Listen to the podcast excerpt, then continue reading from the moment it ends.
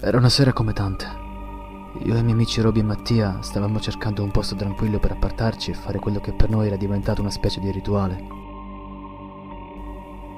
Infatti fumare spinelli era diventata un'abitudine oltre che l'unico passatempo praticato. Mi chiamo Sandro e ho 23 anni, così come i miei amici. Spesso ci recavamo nei posti più disparati, come boschi, case abbandonate o parchi. Il più delle volte chiusi la sera, per spazzare via la solita routine ed avere qualche nuova emozione. Fu così che decidemmo di recarci al cimitero di un paesino limitrofo, sul quale circolavano leggende metropolitane e misteri di vario genere.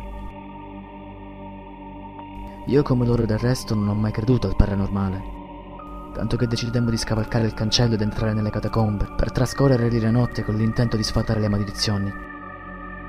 Storie di fantasmi e zombie brulicanti pronti a salire dalle viscere della terra. Eravamo abituati a camminare la sera, anche d'inverno, visto che le campagne erano ricche di stradine sterrate perfette per i nostri scopi. Era l'autunno inoltrato e la nebbia immancabile creava la giusta atmosfera horror per la nostra nottata alternativa. Quando giungemmo nei pressi del cimitero, senza indugio scavalcammo il muro di cinta. E mentre stavamo per dirigerci alle catacombe, sentì dei rumori. Anche Romy e Mattia udirono quella che sembrava una specie di litania. Fu lì che mi accorsi della presenza di alcuni loschi individui ci si raggirò il sangue quando capimmo che si trattava di una setta. Stavano facendo una specie di rituale. Ci acquattammo in silenzio per spiare quei tipi e non c'erano dubbi. Con loro c'erano dei ragazzini che avevano un aspetto terrorizzato.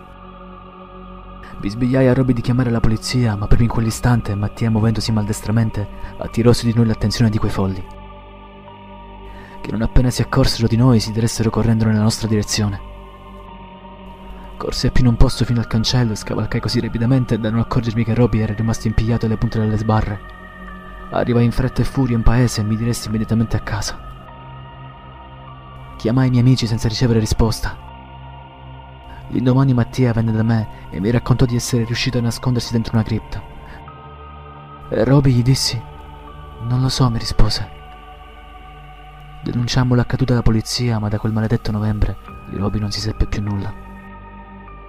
La polizia disse che nonostante i svariati accertamenti non riuscivano a risalire a nessuno dei sospettati, che peraltro erano coperti da mantelli e cappucci neri. Nessuna denuncia di scomparsa di quelli che erano certi essere minorenni. Non fecero che crescere negli inquirenti il sospetto che Roby con noi non ci fosse mai stato, oppure che si fosse allontanato volontariamente. Da quella maledetta notte io e Mattia smettemmo di appartarci in posti isolati e continuammo invano ad aspettare il ritorno del nostro amico Roby.